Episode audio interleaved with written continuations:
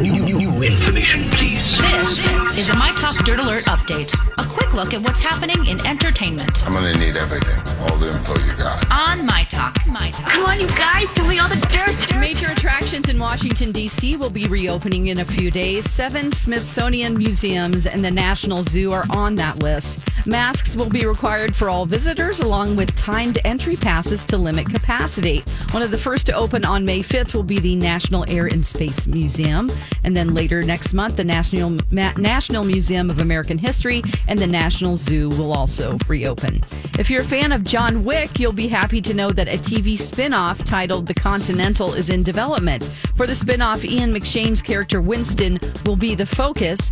It'll be set in 1970s New York and will delve into how a young Winston and his cohorts came to gain control of the swanky hotel for mercenaries. Plan- the plan is to have John Wick 4 hit theaters on May 27th, 2022, and then have The Continental air on Starz after the film.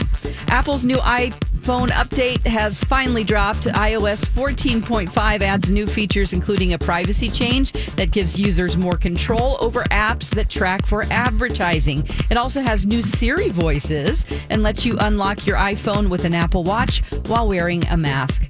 That's the latest dirt. You can find more stories like this at mytalk1071.com or by downloading our app.